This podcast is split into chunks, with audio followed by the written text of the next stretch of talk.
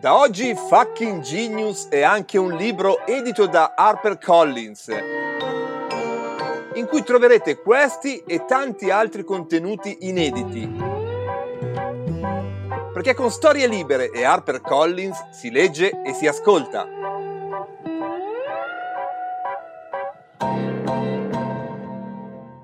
Storie Libere presenta Oggi andiamo ai piedi di un vero e proprio monumento della storia del pensiero scientifico, un uomo straordinario, con una vita straordinaria e un'opera sconvolgente. Come Copernico, Newton, Einstein e pochi altri Homo sapiens, lo scienziato di cui parliamo oggi ha davvero cambiato la traiettoria della nostra specie. Quando, timidamente e suo malgrado, ha preso in mano il volante della storia, a metà dell'Ottocento, il destino della nostra specie è come se avesse sterzato, forse addirittura sbandato. Il suo messaggio fu un vero e proprio pugno in pancia per la nostra specie, ma dopo la botta, dopo il dolore, siamo usciti più forti, più consapevoli e in fondo più umani. Forse lo avete capito, oggi parliamo dello scienziato inglese padre della teoria più sconvolgente della storia dell'umanità, la teoria dell'evoluzione per selezione naturale. Scopriremo le sue straordinarie doti scientifiche, ma anche le sue bellissime fragilità umane, lati del suo carattere che si intrecciano per restituirci una delle più belle biografie della storia.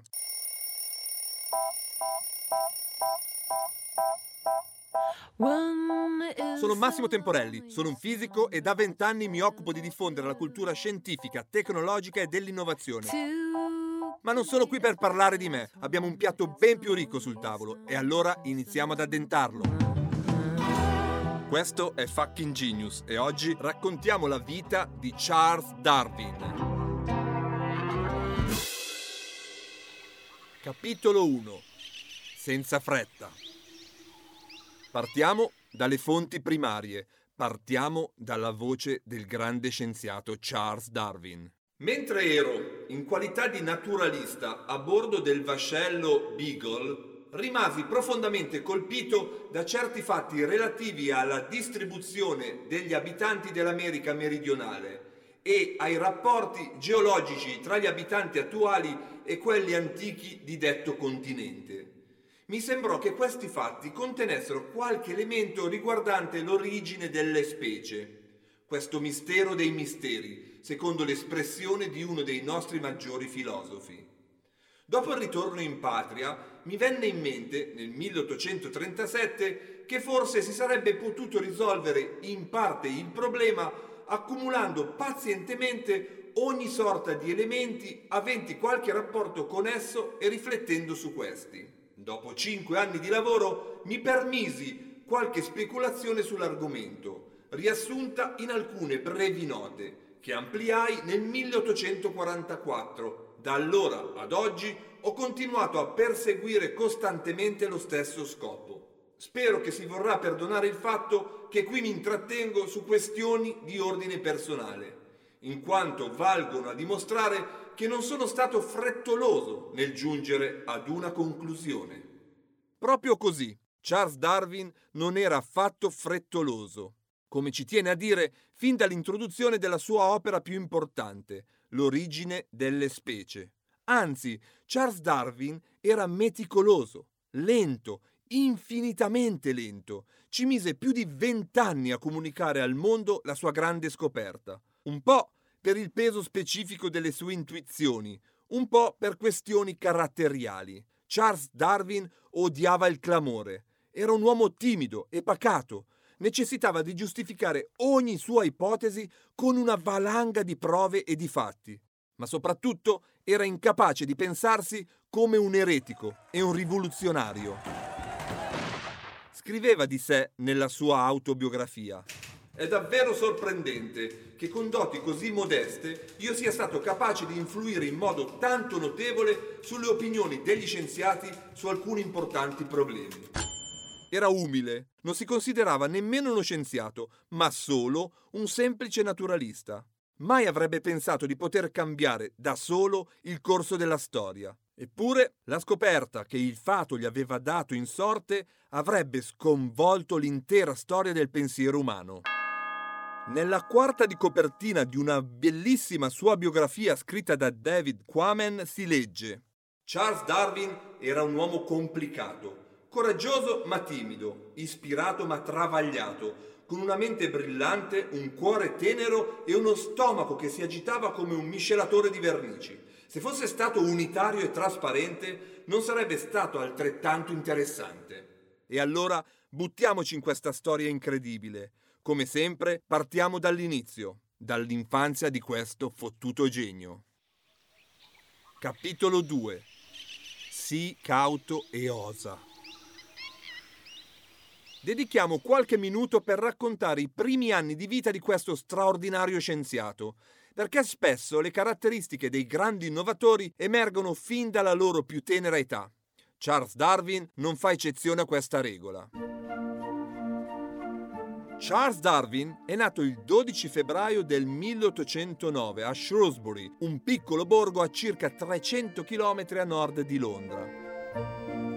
Il padre Robert era un importante medico mentre la madre, Susanna Wedgwood, era appartenente a una ricca famiglia di imprenditori della prima rivoluzione industriale. Darwin è cresciuto in un'elegante e spaziosa casa georgiana, in compagnia delle sue tre sorelle, Caroline, Susan e Emily, e del fratello Erasmus. Insomma, Charles nacque in una famiglia ricca, dalle radicate tradizioni progressiste. Il nonno paterno infatti era l'importante filosofo Erasmus Darwin e quello materno l'industriale Josiah Wedgwood. Come la famiglia materna, anche quella paterna era ricchissima, con diverse tenute e terreni in giro per il paese. È curioso scoprire che lo stemma araldico della famiglia aveva come motto Sii cauto e osa. Charles Darwin sembra nato per interpretare perfettamente questo motto. Secondo le testimonianze dei familiari e i ricordi degli amici e dei compagni di scuola, Charles è stato un bambino tutt'altro che degno di nota. In molti lo hanno definito un bambino normale. Aveva un'aria contegnosa e lo reputavamo presuntuoso, giacché non si univa mai ai giochi degli altri ragazzi ma andava a casa subito dopo la scuola. Per quanto schivo, era di indole gentile e si prestava di buon grado a compiacere i compagni. Una volta, per esempio, portò delle piante dal giardino del padre per le nostre aiuolette. È vero, probabilmente Charles era un bambino del tutto normale, ma in questa descrizione del compagno emergono già alcuni tratti caratteristici tutt'altro che ordinari. Primo, il nostro scienziato amava starsene da solo, ma sapeva farsi volere bene. Questa sarebbe stata una costante della sua vita, una caratteristica importante. Infatti, per compiere la sua opera scientifica, avrebbe dovuto attingere dalla sua folta rete sociale. Secondo, Charles amava la natura, le piante e gli animali. Fin da piccolo iniziò a collezionare oggetti naturali, dalle pietre alle piante, dai minerali ai semplici oggetti di uso quotidiano. Per il futuro naturalista, questo amore per la raccolta e la tassonomia sarà fondamentale. Un'altra nota biografica rilevante per capire il nostro fottuto genio è il legame con la famiglia e in particolare con le sorelle e il fratello. Charles era il quarto figlio e in famiglia veniva chiamato Bobby, coccolato dalle sorelle e sempre al seguito del fratello maggiore, che, cinque anni più vecchio di lui, fu un vero e proprio mito da emulare per Charles. Le sue lettere al fratello e alle sorelle, nel suo lungo viaggio in giro per il mondo, ancora oggi sono una fonte inesauribile per comprendere la straordinaria umanità di questo scienziato. Fin da bambino, mentre gli altri non lo notavano, Charles iniziò ad amare i codici, i segreti e a sviluppare una fervida immaginazione, costruendo storie e giochi immaginifici. Anche questo amore per le relazioni invisibili tra le cose sarà fondamentale per la sua scoperta e per la sua opera. Charles Darwin, insomma, visse un'infanzia ricca e piena di amore. Questo mondo perfetto, però, si spezzò improvvisamente. Nel 1817 morì la madre e nonostante questo, quello stesso anno, come da programma, Charles venne trasferito al convitto di Shrewsbury School, che preparava i bambini e i ragazzi per l'iscrizione ad Oxford. Charles aveva solo otto anni. Orfano della madre e senza nemmeno il conforto dell'amore delle sorelle, doveva iniziare ad affrontare la vita da adulto. Per fortuna, nello stesso convitto c'era anche il fratello maggiore, Erasmus, con cui iniziò proprio in quel contesto i suoi primi esperimenti scientifici, addentrandosi nel mondo della chimica e del laboratorio. Anche qui i suoi nuovi compagni non si accorsero del suo grande talento. Quello che tutti notarono era il suo buon carattere e l'amore per la natura. Così parlavano di lui. Ragazzo affabile ma meditabondo, la cui ricca conversazione era disseminata da lunghi silenzi, il cui intelletto non vagabondava, ma stava sempre dietro un uccello, un insetto o un rettile. O ancora, era sempre allegro e di buon umore, non era uno studente modello, non faceva altro che collezionare coleotteri e farfalle. Darwin resterà ben otto anni in quel contesto, passando dai suoi otto ai suoi sedici anni, spesso lamentandosi dei metodi antiquati dei suoi professori, come è capitato a molti dei nostri fottuti geni, ma anche imparando molto. Capitolo 3 Edimburgo e Cambridge a 16 anni Charles lasciò quella scuola e la sua città natale per andare ad Edimburgo, raggiungendo nuovamente il fratello maggiore.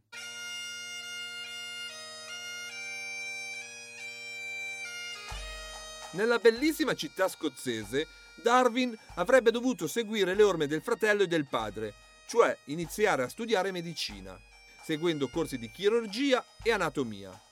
Soprattutto verso la prima disciplina iniziò però a dimostrare insofferenza.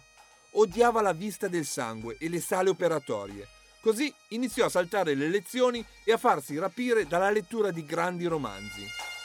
Il padre, quando venne a saperlo, non la prese affatto bene. Così gli scrisse sua sorella in una lettera. Ho un messaggio per te da parte di papà che temo non ti sarà gradito. Mi ha chiesto di dirti che non ritiene affatto cosa buona la tua intenzione di scegliere a tuo piacimento quali lezioni frequentare. E siccome non hai sufficiente cognizione di ciò che può esserti utile, è senz'altro necessario che tu ti sottoponga a un lavoro indefesso e monotono. Se non abbandoni questo atteggiamento lassista, il tuo corso di studi sarà del tutto inutile. A papà è dispiaciuto sentire che pensi di tornare a casa prima della fine delle lezioni e spera che cambierai idea. Attento a non tradire le aspettative di suo padre, Charles tornò a studiare e a frequentare le lezioni, ma già in quel periodo a Edimburgo si rese conto che non avrebbe mai fatto il medico. Iniziò lunghe escursioni nella campagna intorno alla città e sulla costa, spesso cacciando col fratello e iniziando un'approfondita attività di osservazione del paesaggio geologico, ma anche della fauna e della flora. Queste osservazioni venivano debitamente riportate sul suo diario. 9 febbraio 1826. Catturato un topo marino. L'Afrodita aculeata di Linneo. Secondo Turton avrebbe solo due serie di setole, ma Linneo non ne descrive quattro? Mi pare di averle notate. Ho trovato anche tre patelle vulgaris. O ancora più avanti. 13 febbraio 1826. Erasmus ha catturato una seppia. Moltissimi topi marini sulla battigia. Quando li gettavamo in mare si raggomitolavano come ricci. Charles aveva ormai capito che amava stare all'aria aperta e fare osservazioni naturalistiche. Così nel suo secondo anno ad Edimburgo decise di seguire le lezioni di storia naturale, ma soprattutto nel novembre del 1826 si iscrisse alla Plenian Society, un'associazione fondata tre anni prima e che radunava tutti gli appassionati di scienze naturali di quella città. Fu un vantaggio per me, perché fece amicizia con diversi giovani appassionati di scienze naturali. In particolare Darwin legò con Robert Grant, membro della società, laureato da più di un decennio e con alle spalle diverse pubblicazioni, e con cui condivise moltissime delle attività di osservazione naturalistica, visto che il fratello Erasmus nel frattempo si era spostato a Londra per proseguire gli studi da medico. Grant resterà sempre legato a Darwin e il nostro fottuto genio condividerà molti dei suoi pensieri con questo amico. E così, all'età di quasi 18 anni, troviamo un Charles Darwin appassionato di storia naturale, di caccia e di attività all'aperto. Non esattamente quello che aveva pensato per lui il padre, che infatti gli scrisse alla fine del secondo anno ad Edimburgo. Non fai altro che andare a caccia, occuparti di cani e catturare topi. E sarai perciò una disgrazia per te stesso e per tutta la famiglia. Visto che il medico non lo voleva fare, d'accordo con il padre, decise dunque di dedicarsi alla vita ecclesiastica. Ve lo immaginate Darwin? L'uomo che avrebbe messo all'angolo la chiesa a fare il prete? Io no, ma lui sì. In fondo avrebbe potuto scegliere una chiesa in campagna e continuare indisturbato a fare le sue amate attività all'aperto tra osservazioni scientifiche ed escursioni avventurose. Ma come sappiamo, questo non sarebbe stato il suo destino. Non sarebbe mai diventato un prete, anzi sarebbe diventato la sua nemesi. Andiamo piano però, perché Darwin, se ricordate, non è un tipo frettoloso. Nel 1828, all'età di 19 anni, iniziò i corsi a Cambridge per prepararsi alla vita ecclesiastica. Divenne intimo amico del cugino William Darwin Fox, quattro anni più vecchio di Charles, che stava studiando anche lui per diventare pastore anglicano. Fox lo iniziò allo studio degli insetti. Era una pura e semplice passione di collezionista.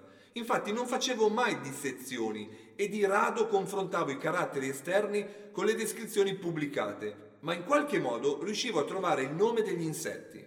Nessun poeta provò mai, alla vista della prima pubblicazione dei suoi versi, maggior piacere di quello che provai io quando lessi nelle illustrazioni degli insetti d'Inghilterra di Stephens le magiche parole, catturato da Charles Darwin. In quegli anni i due cugini divennero davvero accaniti e abili entomologi, tanto da salire alla ribalta nazionale. Di questo periodo è giusto ricordare anche un altro importante mentore per Charles Darwin, John Stephen Henslow, professore di botanica a Cambridge. Henslow ebbe una profonda influenza sul giovane Charles.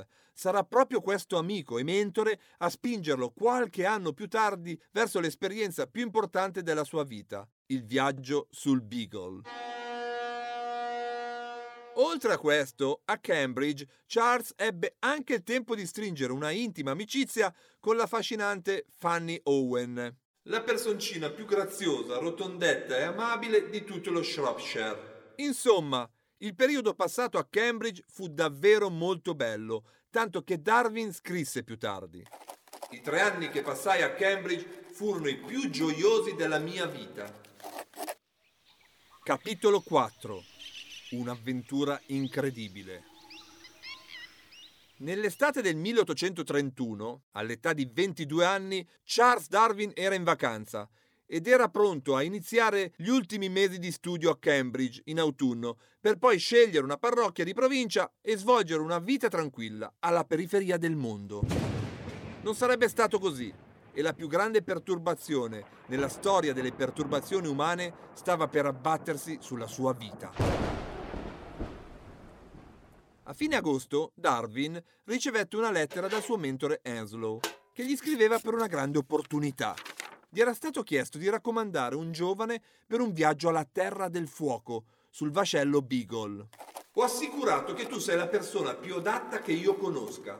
E questo non perché ti creda un naturalista rifinito, bensì perché ti ritengo altamente qualificato per raccogliere, osservare, descrivere tutto ciò che andrà descritto in materia di storia naturale. Inoltre, il capitano Fitzroy non accoglierebbe a bordo nessuno, per quanto ottimo scienziato, che non gli venga raccomandato anche come gentiluomo. Attenzione, la nave sarebbe partita quattro settimane più tardi. Darwin andò in tilt. non era abituato e non lo sarebbe mai stato a tutta quella velocità. Allo stesso tempo, però, era stranamente attratto da quella opportunità. Padre, naturalmente, disse che quella offerta era assurda, non c'era nessun ritorno economico e quell'avventura non si confaceva a un futuro uomo di chiesa. Per fortuna fu lo zio Josiah che, venuto a sapere dell'enorme occasione appena rifiutata, convinse Charles e soprattutto il padre a tornare sui suoi passi. Charles doveva assolutamente accettare quell'offerta.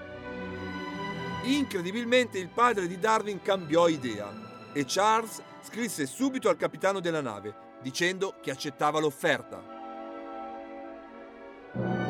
Il Beagle avrebbe dovuto originariamente salpare il 24 ottobre del 1831, ma a causa di ritardi nei preparativi la partenza fu posticipata di diverse settimane, settimane in cui Darwin ebbe incredibili e faticosi ripensamenti.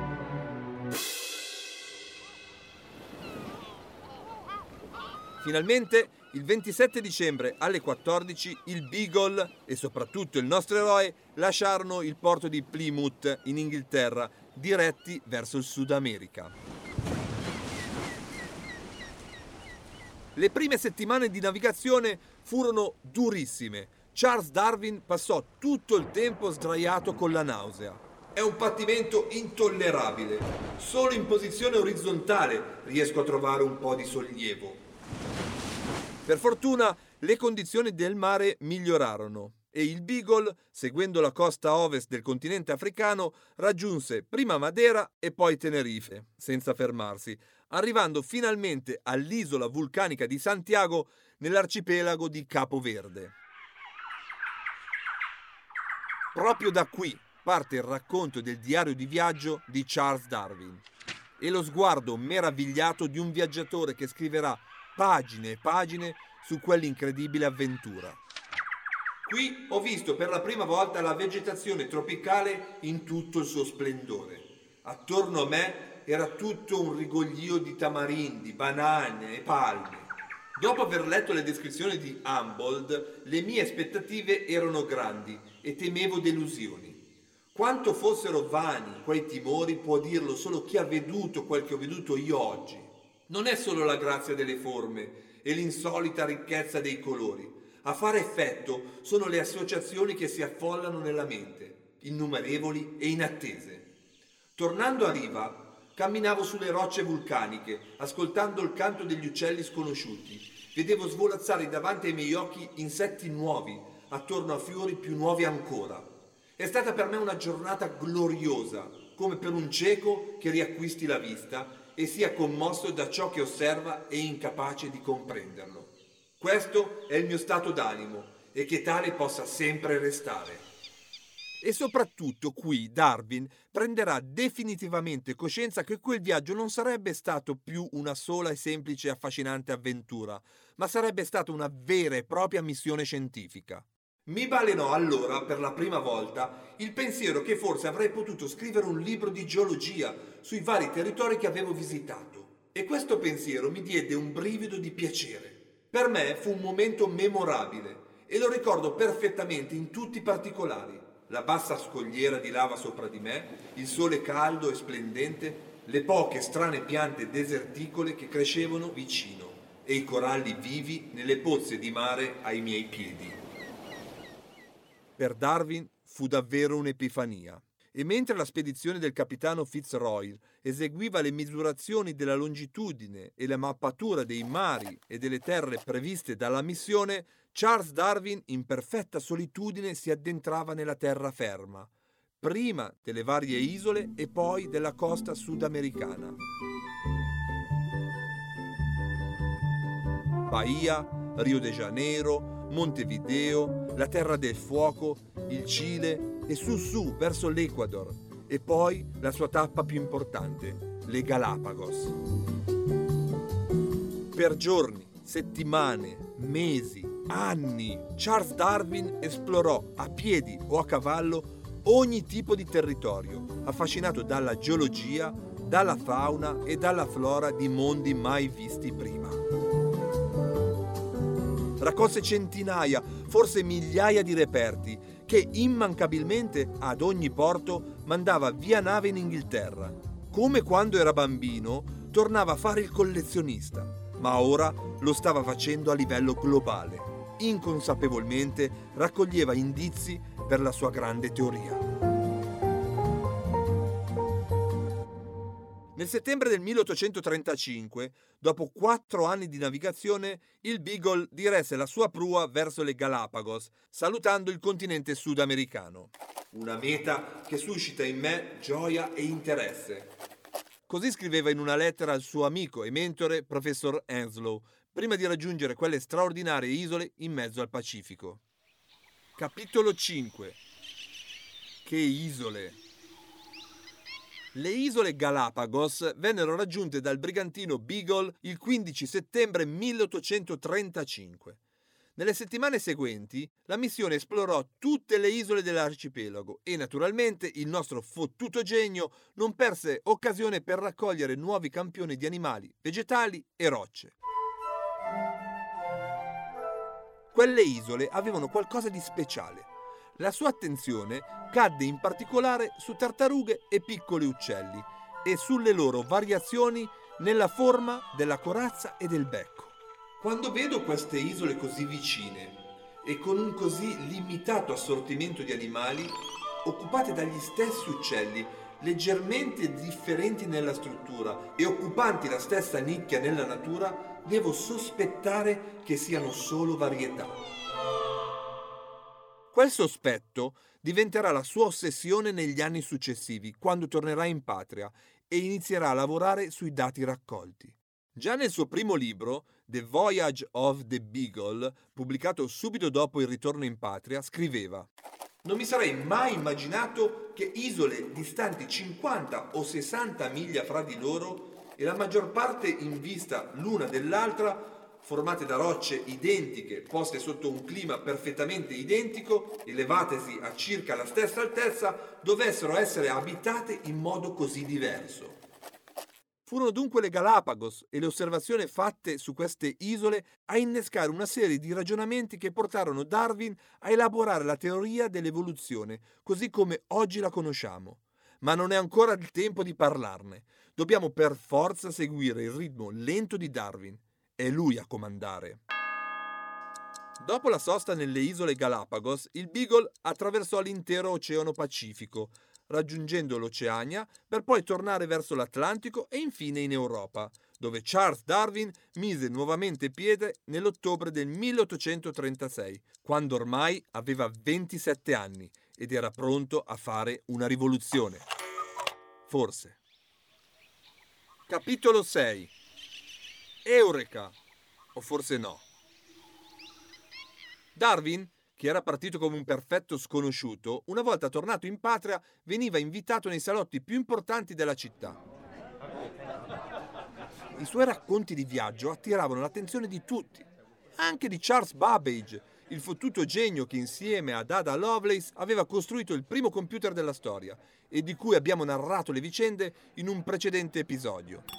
Proprio questo grande inventore ospitò più volte Darwin nel suo salotto. Darwin non amava la vita mondana. Spesso partecipava a queste serate mondane, ma più spesso declinava. Aveva da fare. Infatti, appena tornato a casa dal suo viaggio, iniziò a esaminare, insieme ad altri scienziati, tutti gli esemplari che aveva spedito a casa dal suo viaggio. Subito tornò sugli uccelli delle Galapagos e già l'anno successivo al suo ritorno iniziò a pensare che dietro a quelle osservazioni si nascondesse qualcosa di maledettamente profondo e scomodo, come una grossa, gigantesca verità. Le specie non sono state create, sono capitate. E scrisse se queste osservazioni avessero il minimo fondamento, varrebbe la pena di esaminare la zoologia degli arcipelaghi, poiché tali fatti minerebbero la stabilità delle specie. In quei mesi, sulla pagina del suo taccuino, disegnò addirittura lo schema di un albero e su ogni ramo aveva messo una lettera che rappresentava una specie. Tutte le specie partivano da un unico ramo. Bingo, Charles! Ma subito dopo, accanto a questo disegno, troviamo una nota. Il cielo sa se questo è conforme alla natura. Cuidato! Attento Charles, non esagerare. Vi ricordate il motto di famiglia? Sii cauto e osa. Darwin non era certo il primo a pensare che le specie mutassero. Un suo illustre predecessore fu il francese Jean-Baptiste Lamarck, morto pochi anni prima della sua partenza sul Beagle. Ma le sue idee non furono mai accettate pienamente e la sua teoria faceva acqua da tutte le parti. Charles sentiva di essere sulla strada giusta, sentiva di avere in mano le prove per dimostrare che le specie evolvono, sentiva di poter dare le risposte a gigantesche domande, ma temeva la reazione di un mondo che era ancora fermamente convinto che Dio avesse creato tutto, gli animali e gli uomini. Sii cauto, Charles.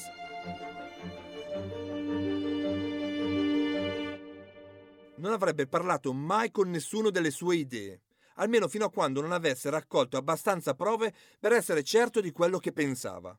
Era spaventato, appesantito da quel segreto, e la sua salute ne risentì parecchio. Soffriva spesso di dolori alla pancia, devastanti, accompagnati da emicranie che non lo lasciavano lavorare. Nonostante questo, continuava a studiare e a riempire i suoi taccuini alla ricerca di prove, tra migliaia di indizi che aveva raccolto durante il suo viaggio. In quel periodo scrisse al suo vecchio amico Henslow. Qualunque cosa mi mette in agitazione mi lascia poi completamente svuotato e provoca violente palpitazioni al cuore. Forse anche per alleviare questo insopportabile peso, Charles Darwin decise di sposarsi con la cugina Emma Wedgwood e andò a vivere fuori Londra per concentrarsi e rilassare i nervi.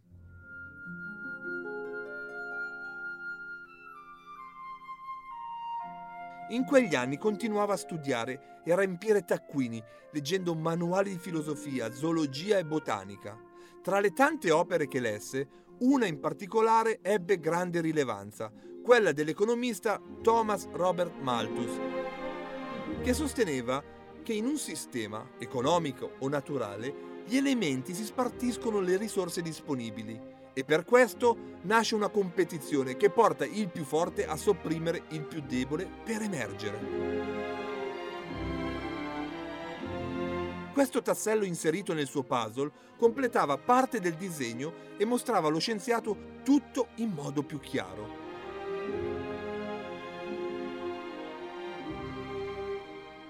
Dunque, poteva finalmente uscire allo scoperto? Non ancora, ma poteva iniziare a parlarne con alcuni suoi colleghi.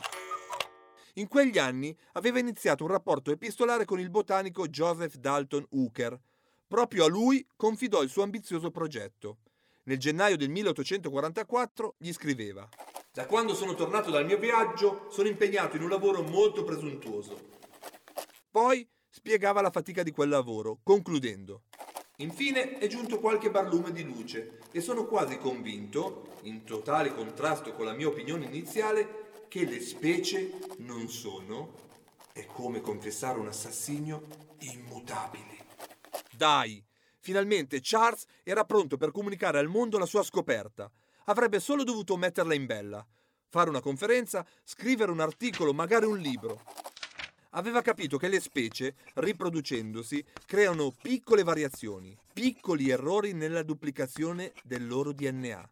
Che queste variazioni vengono promosse o bocciate dalla pressione che l'ambiente esercita su ogni individuo. Una specie di lotta per accaparrarsi le risorse, come avrebbe detto Malthus. E proprio questa lotta produceva una selezione naturale che portava le specie a mutare e ad adeguarsi lentamente all'ambiente in cui vivevano. Questo era successo ai suoi uccelli sulle isole Galapagos. Questo succede da sempre a ogni specie vivente. Che eleganza, che perfezione. Dai, Charles, racconta a tutti la tua grande verità. E invece no, Charles sul più bello si tirò indietro e cambiò completamente interessi. Dal 1844 al 1854, per ben dieci anni, abbandonò completamente i suoi studi principali e si dedicò ad un tema minore, la tassonomia dei cirripedi, dei piccoli esseri viventi marini, di cui Darwin divenne il più esperto in tutto il mondo. Nel frattempo, insieme alla moglie sfornava figli e soffriva sempre più acutamente di mal di pancia e di mal di testa. Capitolo 7 Finalmente la gloria. Nel 1854, all'età di 45 anni, Charles Darwin inspiegabilmente tornò a lavorare alla sua grande opera, relativa all'evoluzione delle specie. Gli storici non sono mai riusciti a spiegare questa interruzione di quasi dieci anni e questa inaspettata ripresa. Forse Darwin riprese semplicemente perché aveva finito il lavoro meticoloso e lunghissimo sui cerripedi. Forse riprese per la morte del padre.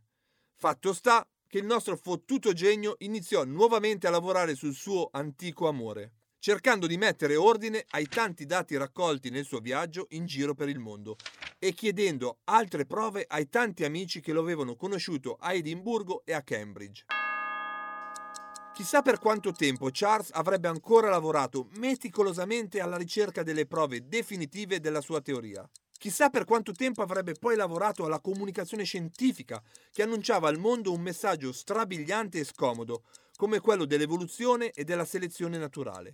Non lo sapremo mai, perché Darwin non fu libero di prendersi il tempo che avrebbe voluto e che forse sarebbe stato deleterio per lui, perché spesso il meglio è nemico del bene.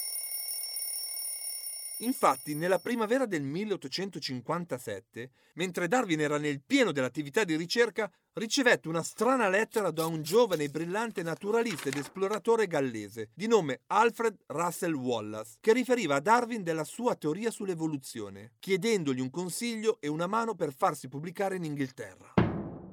A Darwin cascò il mondo addosso. Non poteva crederci stava per essere superato proprio mentre stava per tagliare il traguardo, dopo una lunghissima maratona in solitaria.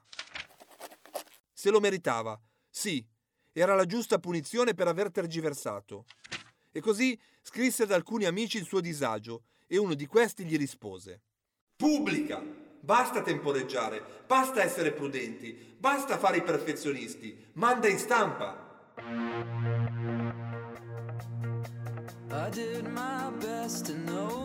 Ma ormai il gioco era fatto. Wallace meritava quanto lui le luci della ribalta. E così, molto saggiamente, chiese ai suoi amici più influenti tra quelli della comunità scientifica di presentare congiuntamente a Londra questi due lavori rivoluzionari. Così fu fatto all'inizio del luglio del 1858. La comunicazione però non ebbe da subito grandi ripercussioni, ma il grande spauracchio dovuto alla pressione di Wallace galvanizzò e rese Darwin molto attivo nella scrittura, che ora si concentrava solo sulla sua grande opera, L'origine delle specie. Il volume venne pubblicato nell'ottobre del 1859, dopo 13 mesi di lavoro forsennato. Questa è di gran lunga l'opera scientifica più sofferta della storia. Una gestazione durata più di vent'anni, tra incertezze, paure, ripensamenti ed entusiasmi. Ma è anche l'opera che ha avuto l'impatto più profondo sulla nostra storia e che ancora oggi crea non pochi imbarazzi a chi pensa di avere un posto speciale nel creato.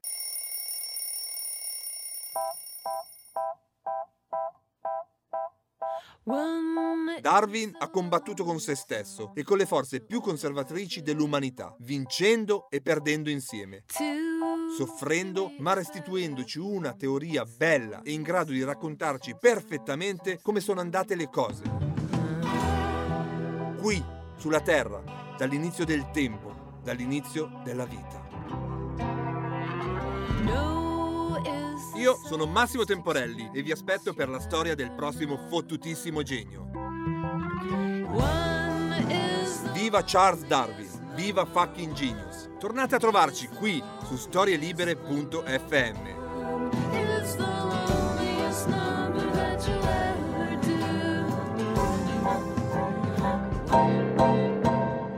Una produzione storielibere.fm di Gianandrea Cerone e Rossana De Michele.